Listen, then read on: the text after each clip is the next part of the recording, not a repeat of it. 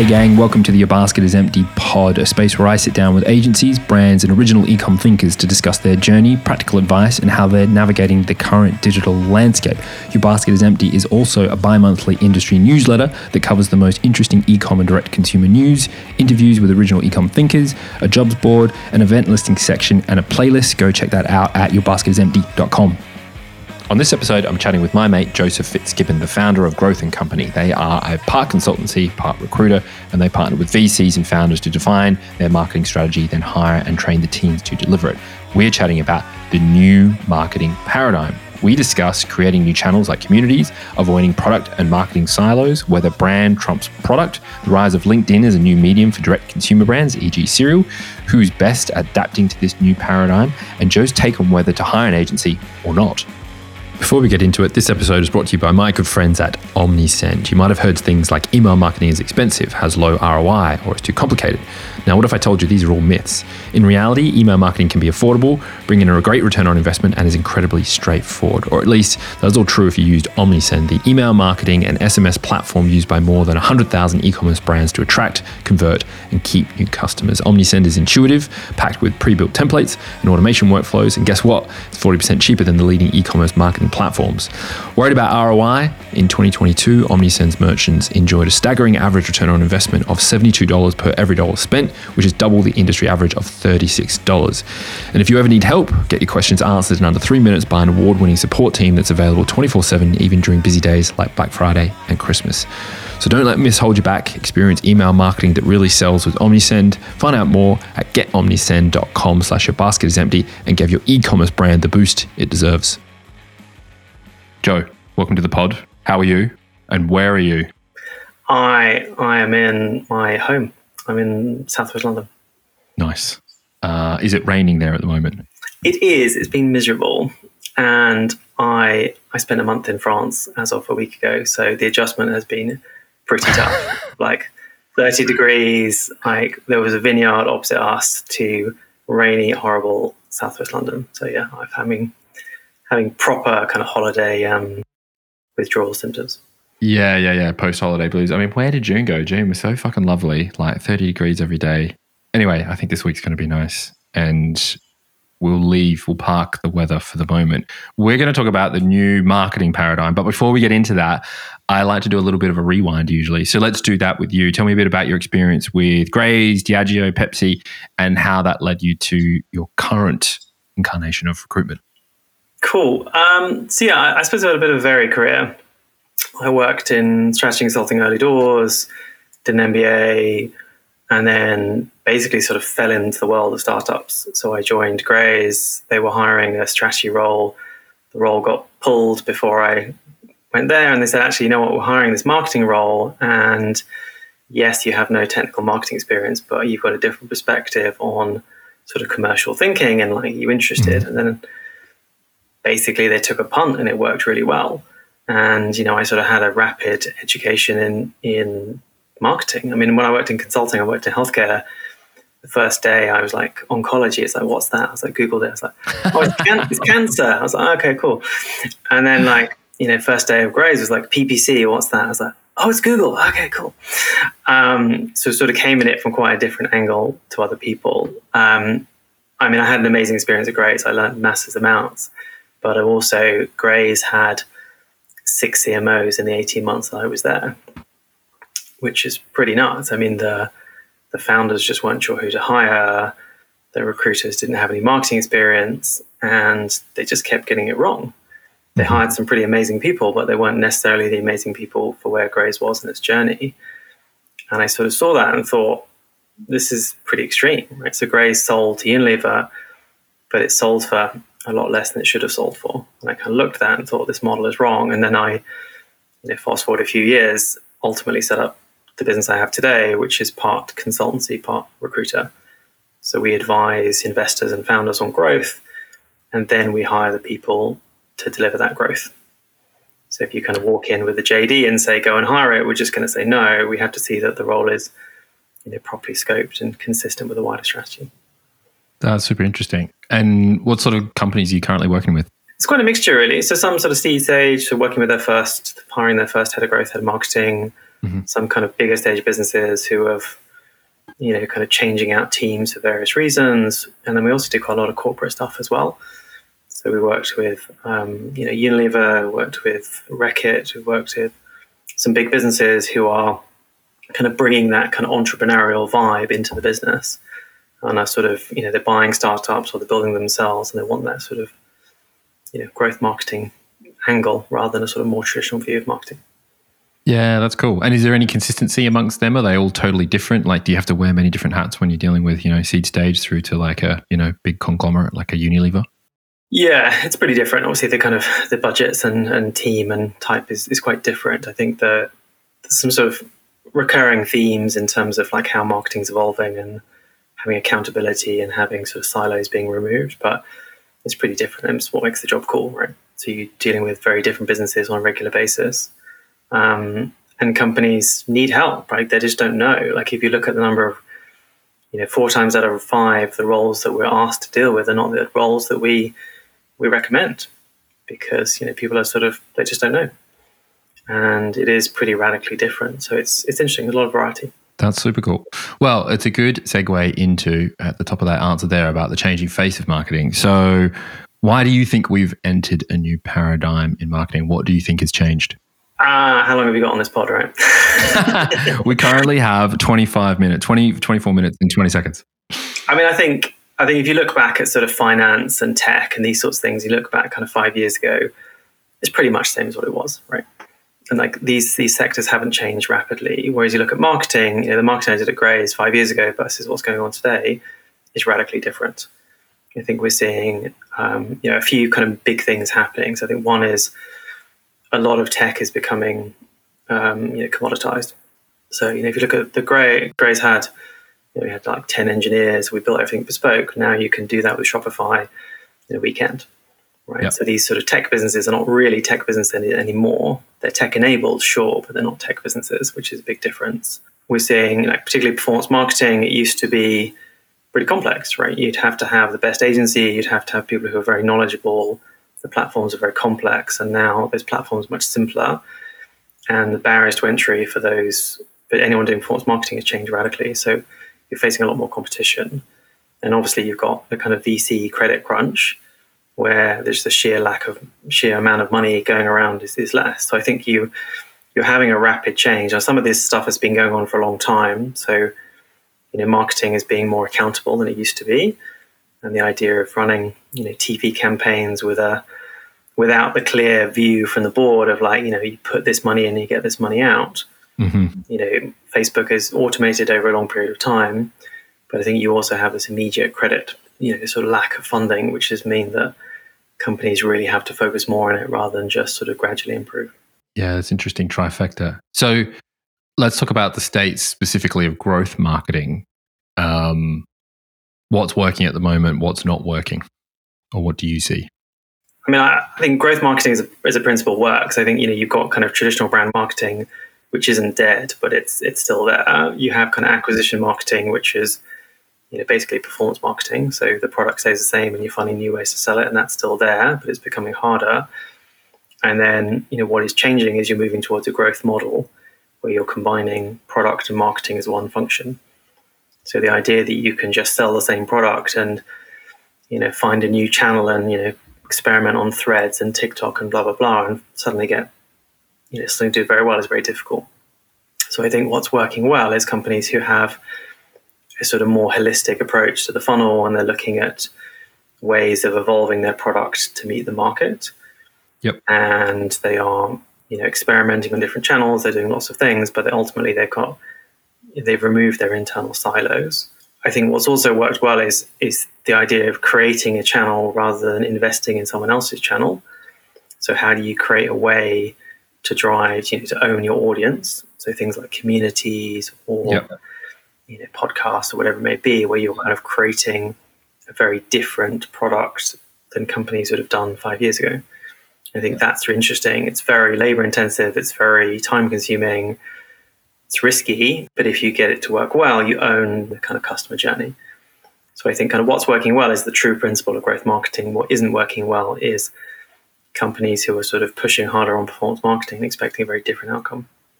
Yeah. What one might suggest that that's the uh, definition of insanity in those instances. Let's just come back to you talked about it there briefly, but I saw you recently talked about the silos um, when it comes to market, marketing and product. Why do you think we need to be aware of those silos? Tell me more about that. I think traditionally the platforms, so kind of Meta, Google, etc., were very, very complex, and therefore going from having a go to world class best practice was very difficult. And now those platforms have become much simpler. There's a lot more people around who are knowledgeable. The average quality of the agency is, is improved, and I'm sure you'll have some good good thoughts about agencies.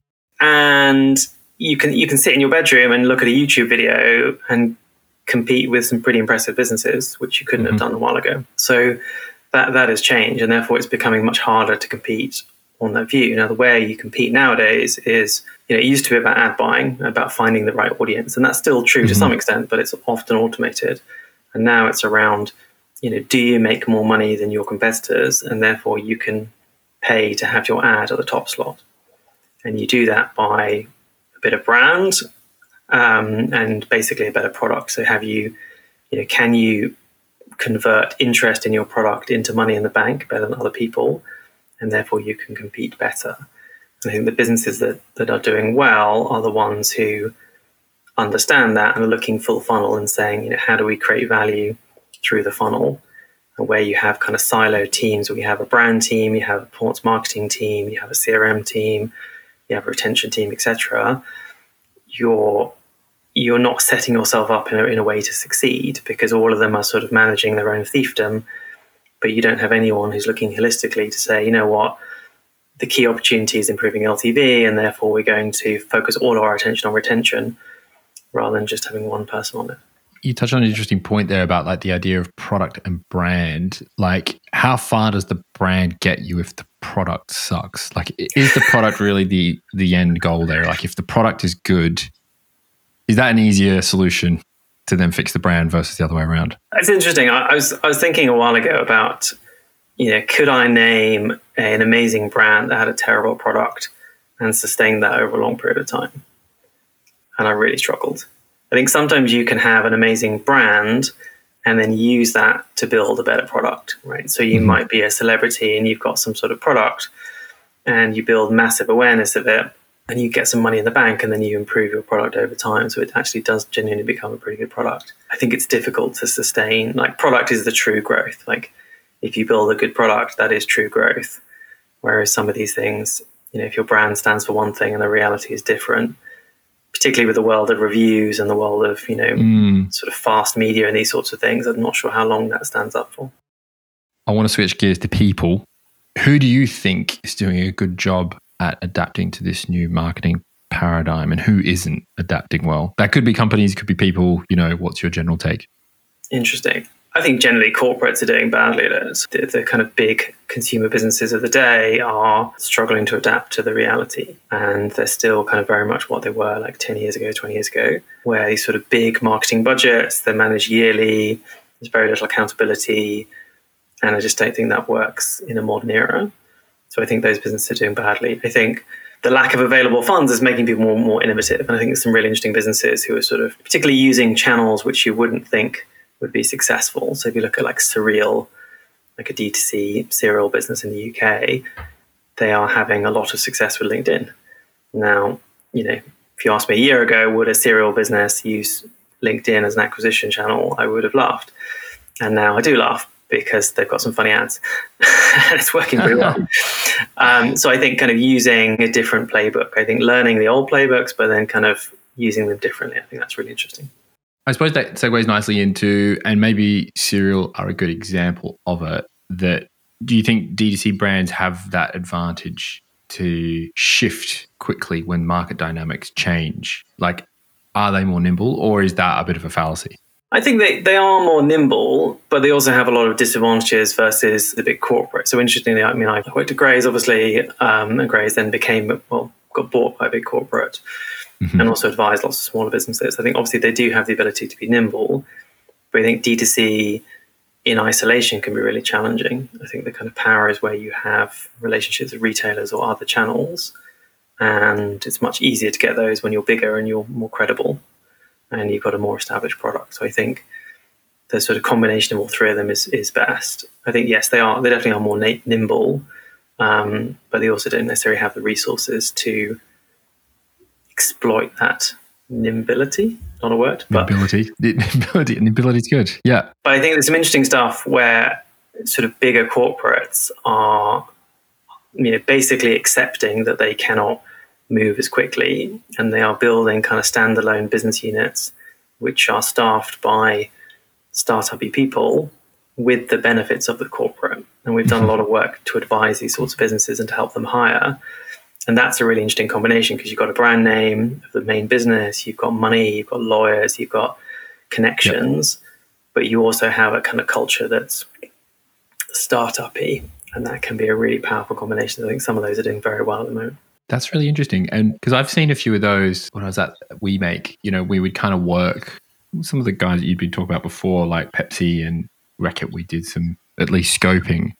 And I was always surprised by how small some of their budgets were. Like we would go in thinking like, oh shit, you know, Unilever's uh, inquired and we assumed that it was going to be some sort of, you know, they weren't going to bring the entire Unilever portfolio onto Shopify, right? But it would have been some new brand or some discovery thing or whatever it is. And then they'd have like 5K to spend on a, on a new website, which was, you know, like a very small amount. So what is it that you're seeing that you think these guys are doing well? Have they realized they need bigger budgets? Are they just taking it way more seriously? Do you think it's the type of people that they're hiring? Obviously, the type of people they're hiring that you're hiring into them. Yeah, it's, it's different, really. I mean, I think sometimes with those big businesses, they don't really know where to start. So it might just be a sort of, you know, Friday afternoon brainstorm, and they're like, oh, "Let's go and talk to these guys. We've got five grand." They're not seriously yeah, committing yeah, yeah. to it as a bigger as a bigger structure. I think it's difficult to know, you know, getting the right balance for these guys because they have an established business that's working well. I think the ones who are doing well are, you know, separating it out and I think also culturally, there's sort of traditional Unilever of like a yearly planning cycle and doing big deals with Tesco and Walmart is very different from building a mm. Shopify. And yeah. it just doesn't work. So I think some of them have bought businesses that are underperforming. They've also had a bunch of ideas and they're keeping them slightly at arm's length. And I think having a situation where you've got a sort of one way door into the normal Unilever is really powerful. So when the, the kind of innovation unit wants money or resources, then they can come for it but Unilever can't go to the innovation unit and say, you know, help me launch this, you know, whatever it is, product on on D2C. Yeah, yeah, interesting. That works well.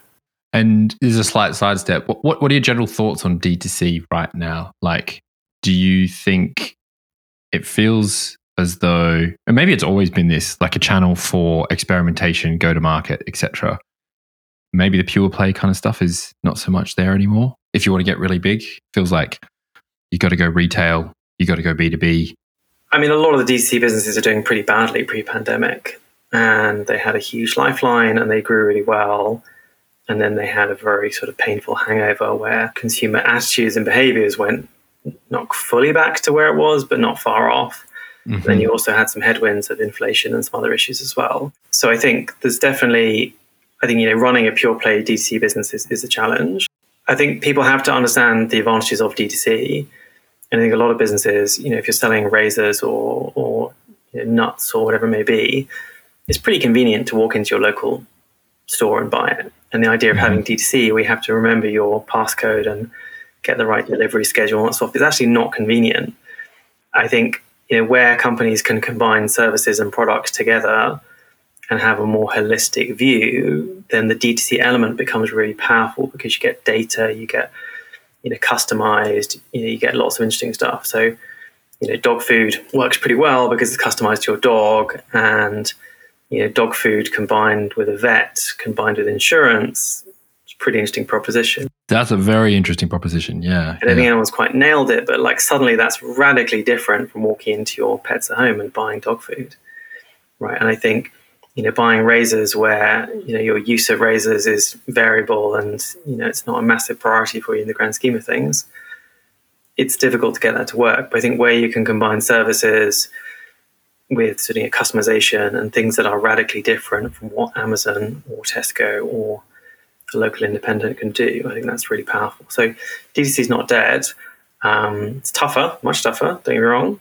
Um, But I think pure play D2C with selling products which are not a million miles different to what you could get on Amazon, that's pretty much dead.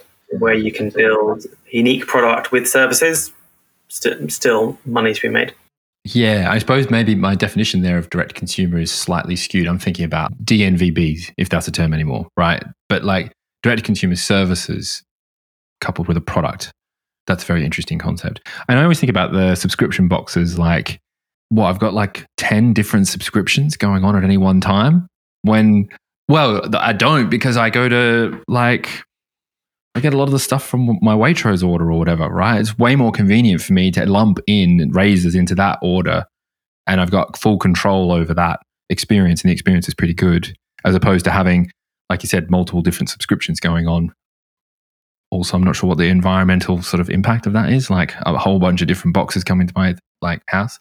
Yeah, the, the dog food one I think is interesting in wrapping in services. I suppose it's kind of touching on to like direct consumer health as being part of that kind of concept as well, which is kind of interesting.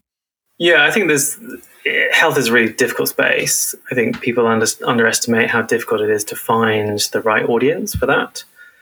Because you know, if you're looking at a product for diabetes, you're not necessarily you're not looking for all people with diabetes. You're looking for a certain group who are, you know, wealthy enough and in the right moment of time to do it. But I think they can be very powerful because you've got health, you know, physical products plus services, plus devices sometimes. I think that's a really powerful state. But selling stuff that is not a million miles different to what you get on Amazon or, or Waitrose with you know the, the, invariable premium that you have to take to pay for shipping and that sort of stuff, it just it just doesn't work. Let's switch gears back to the new paradigm of marketing. I'll talk about media ampl- amplification, especially out of home advertising. Uh, do you think it's worth it? How should brands make decision when it comes to you know those big budgetary decisions? I'm trying to avoid a it depends answer, right? Um, I've done a fair amount of out of home uh, with Graze. I think it can be very effective. I think with you know a lot of people are fairly armored against advertising, and therefore finding a new way to reach them is powerful. And we do think of like you know bottom of the funnel activity, and you end up just getting into a, into a niche and staying in that niche. So I think you do need things like that to break out. It is a lot more trackable than people think it is you can do a lot of like regional testing. So you can test London versus other cities. You can do surveys around why people did it. You can do promo codes, all that sort of stuff. So it is a lot more trackable than people give it credit for. Like we used to do it at Graze, and we'd have all of the store data, and we'd look at individual stores in our target area versus not. We tracked it. Like there's a bit of art and science. There's always art and science, but like you can, you can track it. There's a lot more science in it than people think. So I think these sorts of things are very powerful. It's difficult to get to work it's certainly not it shouldn't be your first point of call you've got to get your product in a good place your conversion higher but i think for some brands it's a good way of like breaking out of that sort of ppc meta trap ppc meta trap i like it um, let's bring it to your current world and try and marry that with the new shift in marketing right and you're bullish on fractional resources how does this play into the new paradigm of marketing like are high grade fractional people part of kind of the shift? Yes, they can be. I think fractional can work very well. I think generally people have, if you look at sort of what you know, what, what do people really want? People really want a portfolio career. Like that's mm. that's people really want. They want invest a bit, advise a bit, you know, have some passive income. You know, that's what they want. That's their dream. You know, if you talk to startup people, that's where they all want to head. Um, and then on the other side, you've got early stage startups which need masses of expertise. So they're very, very risky, and they're risky for lots of reasons. But one is that they, the time from like, okay, this idea makes sense. Here's some money to prove to me the economics. That time is so short, and you just can't spend time going down a, a sort of a dead end, right? And if you have, you need people with a lot of experience who are like, yeah, done it before, doesn't work this is what good looks like. Because you can always test new things and you have to be crystal clear on what you can test and, and whether it works. So you can run a test, the test failed, then you're like, oh, well, if only we did this, and only we did this, and only we did this. And all of a sudden you've wasted six months making incremental gains where you should have made a massive gain. So I think the early stage startups, their proposition, they need very experienced people. Their proposition to those experienced people is not great mm. because of salary and, and volatility but fractional can be a great combination. to be like, look, you know, let's get someone in who's got massive experience. They'll be out of the weeds a little bit. They would only put the right copy. And I think that can be really powerful. So I think fractional is definitely interesting. It's definitely moving forwards. Um, you know, we don't get founders knocking on the door saying, get me a fractional person. But when you talk to them and say, well, what you want is difficult, you know, maybe you want an advisor, they say, oh, yeah, cool. So it's still an early stage, but I think it's a powerful model. And I think ultimately it's more supply led than demand led. It's more kind of people saying, you know, I want a, a sort of more balanced lifestyle, mm-hmm. but also people who are like unemployed and they can't, they don't have the right role for them in that moment in time. Yeah, interesting. I want to start to round out the conversation and I want to touch on briefly uh, the LinkedIn grenade that you threw the other day that opened up a debate about whether one should use a performance marketing agency versus hire internally. What, what's your take and was that your most successful LinkedIn post? Depends what you mean by most successful. Certainly, uh, mo- most debate, I would say. Um, most debate, yeah. I mean, I think as, as a quick recap, basically, my view was because performance marketing is automated, the value add of an agency is changing. And previously, it was about you know the sort of secret source of an agency, right? And you would move from one agency to another agency, and you could expect your performance to double. Um, whereas nowadays, those gains are much smaller, and it's more around coordination and kind of having multiple channels and doing things together. And if you're not quite big enough to have a PPC guy and a meta person and a and a designer, then an agency can be a good way of basically being fractional, right? You're not owning them fully, you're owning them fractionally.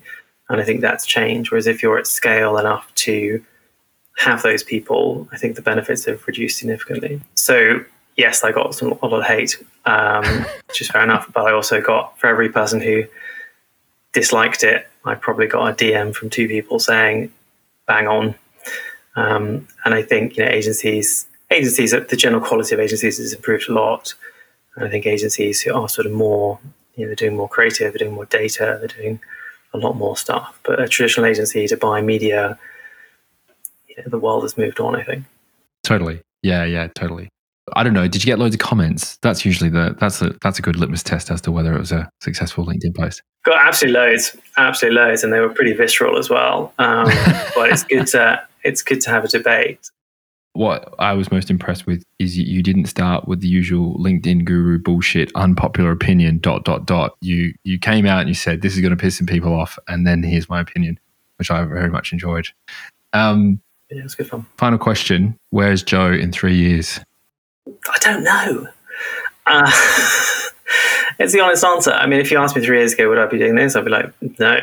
So, you know, I, I don't know. I think there's, you know, I think we found something quite big like hiring is critically important and you know companies are making mistakes all the time and you know companies are having their valuations dropped rapidly because they've mishired. And you know, individuals who are being mishired into roles either through their diligence or lack of diligence or through the company it's pretty shit right? Like it's pretty challenging in terms of like your mental health and situation. I think the market just doesn't work in that respect. So I think having people who've done it before is a really strong model. Um, you know, what does that mean for the next three years? Honestly, I don't know. Um, you know, tend to just say more of the same. well, uh, as with most people, when I ask this question, I do guarantee a slot in three years' time to come back because oh, your nice. basket is empty. Will still be going. That is my strategy to make this a success. Is that I feel that I will just outrun everyone else and just keep going I'm here for the long run. So yeah, in three years' time, I'll have you back on the show. How about that? Yeah, that'd be great. It's it's a weird situation because this is my longest my longest job is having no job, right? um, but it's exciting to work in the space, and like it's really nice to work with founders and help their dreams come true. And it's like to work with candidates and like get them a better job, and then you know. You know, I've had a I sort of you know, joked with a guy last week. I was like, you know, if you get this role, then you can send me a bottle of whiskey. And like, you know, one came on Saturday. Nice. Like, yeah, that's that's nice. This feels good, and it feels like a, a useful thing. That's really cool. All right, this is a great way to end the podcast. Joe, thank you so much for joining me. Thank you for having me. Yeah, much appreciated.